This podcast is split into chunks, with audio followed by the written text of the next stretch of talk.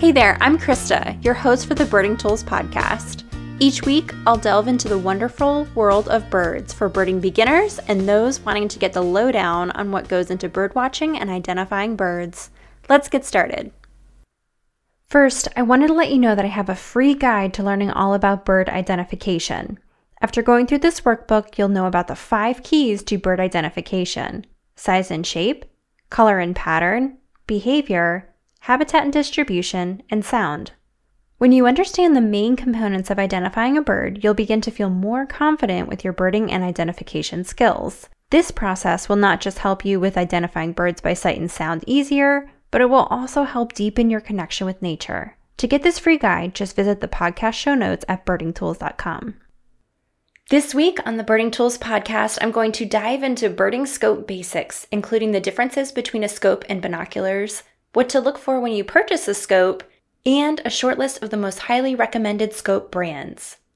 For your convenience, I've included a little cheat sheet of the information I'll be detailing today on our podcast show notes at birdingtools.com. So recently, I had someone contact me about how to choose the best scope based on their specifications, and I realized that while I have an episode about how to select the best binoculars for you, which is episode two, by the way, I haven't put out information about how to select the best scope for you. So here we are. About half of birders use scopes, and while they're a wonderful addition to any birder's equipment list, they don't replace actually having a pair of binoculars. If you don't have a scope and aren't sure you need one just yet, that's totally fine. Work on using your binoculars and hone in your technique there. But let me dive a bit into why having a scope is useful, just so you can make an informed decision down the road if you decide one is right for you. And I know I said that a scope does not replace binoculars, but the same goes the other way around. Binoculars also do not replace having a scope. The benefit of having binoculars is that they're much smaller and easier to carry around. They're much easier to work with your range of motion to get your eyes on a bird. And they'll help you see birds that are right in front of you in a bush or a tree. And of course, you can see birds a little bit further away, but with a scope, you can't see that close up distance. A scope comes in handy, particularly when you want to see birds that are far away. They're known for being used on birds that don't move or flit around a great deal, so for shorebirds and waterbirds, particularly because they tend to be a little bit more skittish, a scope is really useful. Scopes are also great for looking at birds in or on nests so that you can keep your distance while you're still getting a good look. Of course, you can use a scope for birds that are in nearby bush or tree. We'll get into this more in a bit, but you'll come across issues of being able to focus clearly when you're too close and being able to keep your scope fixed on a bird for very long if it's jumping or flying around often. Individual scope specifications will tell you what the minimum distance you can see clearly is for that particular model and ideally this number will be around 20 feet. Let's break down the magnification of binoculars versus a scope to bring this point home. Most binoculars are around 8 to 10 times magnification, which means that when you look through your binoculars, you're seeing a bird or whatever object you're looking at at a size 8 to 10 times greater than what your naked eye sees. Scopes, on the other hand, can magnify 20 to 80 times, and it kind of varies with how much magnification they have, greater than the naked eye, so potentially a whole order of magnitude greater than your binoculars power. If you can imagine zooming into something that much, you can also imagine that you won't be able to focus fully or clearly on something too close. But you could see a water bird way out in the distance really clearly, which is awesome. Certainly, one thing to keep in mind when using a scope is that you're typically going to use it as you're sitting in one place, such as at a bird blind or platform of some kind. If you're using your scope when you're moving around, you'll need to walk with the scope and accompanying tripod from place to place, which total can average around 8 to 10 pounds with everything combined. If you didn't know, too, you can also mount your binoculars on a tripod if you want to be able to look through them while you're in a more stationary location without having to hold them up to your eyes constantly. Let's talk about the different specs associated with scopes that will be important for you to know as you decide which scope to actually get. First, every scope will come with a number that says 20 to 60x or 20 to 80x or something around that. And those are the magnification numbers that the scope can adjust to. It's whatever the number range is or the number is right before an X. So, as I mentioned earlier, those numbers are the magnification that you can actually see the bird compared to the naked eye. Remember that the more you zoom in, the more detail you'll be able to see on a bird. But this also means more shake and really requires a good tripod, which I'll talk about in a bit. Following that number, or whatever number is after the X indicating the magnification, you'll see another number like 65 or 80 or 100, and this number is measured in millimeters and refers to the diameter of the objective lens. The objective lens is the large lens or round glass piece at the end of the scope facing away from you and is the one furthest from your eyes. The larger the diameter of the objective lens, the more light that is allowed to enter the scope to help you see birds and their colors more clearly, especially in lower light situations. And I'd like to recommend around an 80 millimeter diameter for your scope because this size lets in a good amount of light without being too heavy or expensive. Because, and this is important to note, the larger the lens, the heavier and more expensive usually the scope will be. I personally have an 80 millimeter lens on my scope, and I think that it works really well, especially considering the magnification is 20 to 60 times. Keep in mind that that means the field of view I see through my 80 millimeter lens gets smaller as I zoom from 20 to 60 magnification. And of course, because as you zoom, you'll be seeing a smaller area to get a closer look at your bird. And just to reiterate, the field of view is the total area you see when you look through your scope. There are a number of factors that actually go into your field of view, largely having to do with the internal mechanisms of the scope, and those will be individually listed for each scope model. Okay, now you'll want to decide whether you want a straight or angled scope. Most scope companies will offer both options for at least one of their models, and a straight scope is exactly that. You look straight through the lens to see your object as you would with your binoculars. It's the same concept. Alternatively, you can get an angled scope where the lens that you look through is angled upward at a 45 degree angle relative to the body of the scope where the objective lens is located. There are positives and negatives of using each, so really it's more based on your personal preference and how you plan to use the scope. I have an angled scope and I really like it for how I use it because it reduces the strain on my neck as you're slightly looking down into the scope instead of having to get the tripod height just right to look through it straight on. For that reason, it's a little bit more forgiving as well if you change terrain or if someone else wants to take a look through your scope too. It's also much easier to digiscope with an angled lens if that's something you're into, which, if you haven't heard of it, is connecting your phone and a special adapter to the scope to take videos and photos through your scope as you're looking at birds. Straight scopes can be easier to learn how to use for beginner birders, largely because, just as you would with binoculars, when you're looking at a bird, you're lifting your binoculars up to your eyes straight on as you're still looking at that bird to get it right within your field of view. I also have a little video tutorial I did of this on my Instagram and Facebook accounts, but I'll link to that in the show notes if you need a video showing you how to get birds in your binoculars a little easier. So the same thing goes with a straight scope. A straight scope facing straight toward a bird will be easier to learn to use, whereas an angled scope takes a little bit more practice.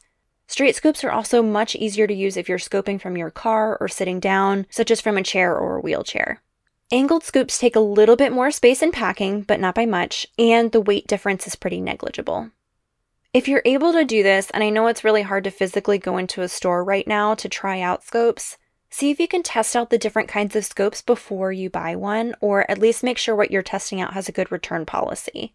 But being able to try them out side by side and see which one works best for you is the key. A scope is a big investment, and until you try them out, you won't really know which one's going to work best for you, unless you've already gone out maybe with a friend and tried their scope. When I first started birding, I practiced a lot on an angled scope that my mentor had. So I already had been using it and found it worked really well for me. In that instance, go with what you know and what's going to be most comfortable for you. As I said, scopes are a hefty investment, but there are other things that you'll need to get along with your scope, such as a lens cleaning kit, which you might already have if you have binoculars or a camera, and at least a cleaning cloth, because when you magnify into something at 20 or 60 times and there are dirty spots on the scope, it'll also magnify those spots and make the image a little bit less clear. One thing that people don't often take into consideration when they're thinking of investing in a scope is also getting a good quality tripod. And I'm just going to say it again because it does need reiteration. You need a good tripod. If you're outboarding with your scope and a nice gust of wind comes along as your expensive scope is on a lightweight tripod, which also means it's going to be a little more top heavy, even though tripods have three legs, they can still blow over. If it breaks the glass on your scope, you're going to be pretty upset about it. And when I say lightweight, I mean unsturdy, because there are lighter materials out there like carbon fiber that scopes can be made of and still have a really solid stance on the ground. Carbon fiber products also tend to be pretty expensive because they're super lightweight while still being sturdy. If you get a tripod with subpar materials that is also lightweight with joints that aren't really sturdy, it will be more likely that your scope won't be very protected. Save yourself that angst and anxiety and enjoy birding by investing in and planning to get a good tripod from the get go. The actual scope body is usually around 4 to 6 pounds or so. Given this, getting a sturdy tripod that isn't super heavy but also isn't made of cheap materials if it's light should be taken into consideration when you've got to carry the whole setup around. My favorite tripod is made by Manfrotto because they're really well done and have good customer service and guarantees. And while they have some more basic tripods as well as some really pricey ones, there's one that's about four pounds and $100 that comes with a panning head on it that I think works really beautifully. And I'll make sure to link to these in the show notes if you want to see the models that I'm talking about specifically. And now that I mention it, the head of the tripod will be another consideration to keep in mind for your tripod setup. The tripod head is the connecting piece between the legs and the body of your tripod to whatever you're attaching to the tripod. In this case, that's a scope. Some heads are stationary, meaning you can't move whatever you're placing onto the tripod around at all, which isn't what you want with a scope. Instead, you're going to want a tripod head that allows you to adjust the scope's position without having to move the tripod body at all. Not all tripods necessarily come with a tripod head, so you'll need to check which kind is included or not, and not all tripod heads give you the same range of movement. When you're attaching your scope to your tripod, just think about the range of movement that you're going to want to be able to look at birds. And by range of movement, I mean the different directions that you'll be able to move your body, move the scope so that you can see birds in different ways. If you're using your binoculars, you know you can move your head, neck, arms, body, whatever around, and whatever range of movement you're able to make with those binoculars without much limitation. With a big scope, you aren't holding it up to your eyes and it's stabilized on the tripod. So, one of the best things that you can get to allow a better range of movement on the tripod is a good panning head to move the scope left and right and up and down. Birds are often moving around a little bit, so being able to angle the scope where you need it to go easier will make the experience a lot more enjoyable. Even better, consider getting a ball head for your tripod. It's exactly what it sounds like. The head where the tripod connects the scope is on a ball so that you can rotate the scope any which way you want. Ball heads do, however, take a little bit of getting used to because it can go any way it wants, and if you loosen the ball head too much to move your scope around, the whole scope can potentially just flop over on the ball. And it takes a little bit of getting used to moving the scope around on a more level plane with a ball instead of a flat panning head. Now, for the kinds of scopes out there, I'm not going to specifically recommend a specific model of scope since they update somewhat frequently, but I will mention some of the top brand companies. Celestron is a great option for beginner birders and those looking to try out whether a scope is going to end up working for them. Celestron has a number of good budget friendly, and by budget friendly, I'm talking around $250, so not inexpensive, but still budget friendly as far as scopes go. While these models still get you bright and sharp images, just note that the higher quality glass you get, the more clarity, brightness, and reduced distortion of the colors and images you're also going to get. Celestron actually also has a couple of models that come with a smartphone adapter kit for digiscoping, which I think is a pretty good deal. Vortex is another one of the scope brands that I really recommend, starting around the $400 range. For the glass quality, clarity, and brightness, I really think this is a steal for the price, especially with their high definition models that allow for extra low dispersion glass to enhance color quality. If that's not something that you've ever thought about before, it's something to keep in mind with a scope that colors can be distorted as different wavelengths pass through the lenses. A higher quality lens is going to get you more accurate colors. Kowa, spelled K O W A, is another stellar scope brand starting around the same price as Vortex models, with great quality and clarity, and I know a lot of birders that swear by this brand. I'll also note that all of these brands have scope models that are upwards of $1,000, depending on the glass, scope size, and more features, and most brands will have a pretty wide range of scope varieties. Swarovski is the tip top of the line for scopes known for their premium glass and crisp images, and start around $1,500. No matter which scope brand you end up going with, keep in mind the need to get a clear image, good light that comes into the scope, and good quality glass without distortion. If you're planning to go birding with your scope over time, you'll not only love looking through to a clear image, you'll also reduce eye strain using the scope over time.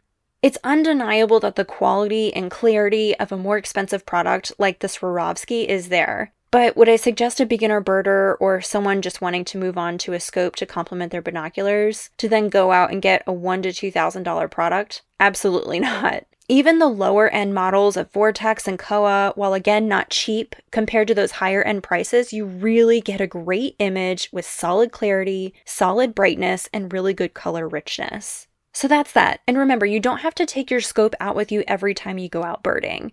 For sure, I know if I'm going to be going out to see water birds or shorebirds, I'll definitely bring my scope along. But if I'm just going to be going out on a walk in my neighborhood or my local park or my local refuge, I don't often want to carry my scope with me and just bring along my binoculars. So to recap, binoculars do not replace scopes and vice versa. Scopes can be really handy when you're trying to see birds pretty far away. And while you can see birds through a scope closer, just keep in mind that you can't see them too close.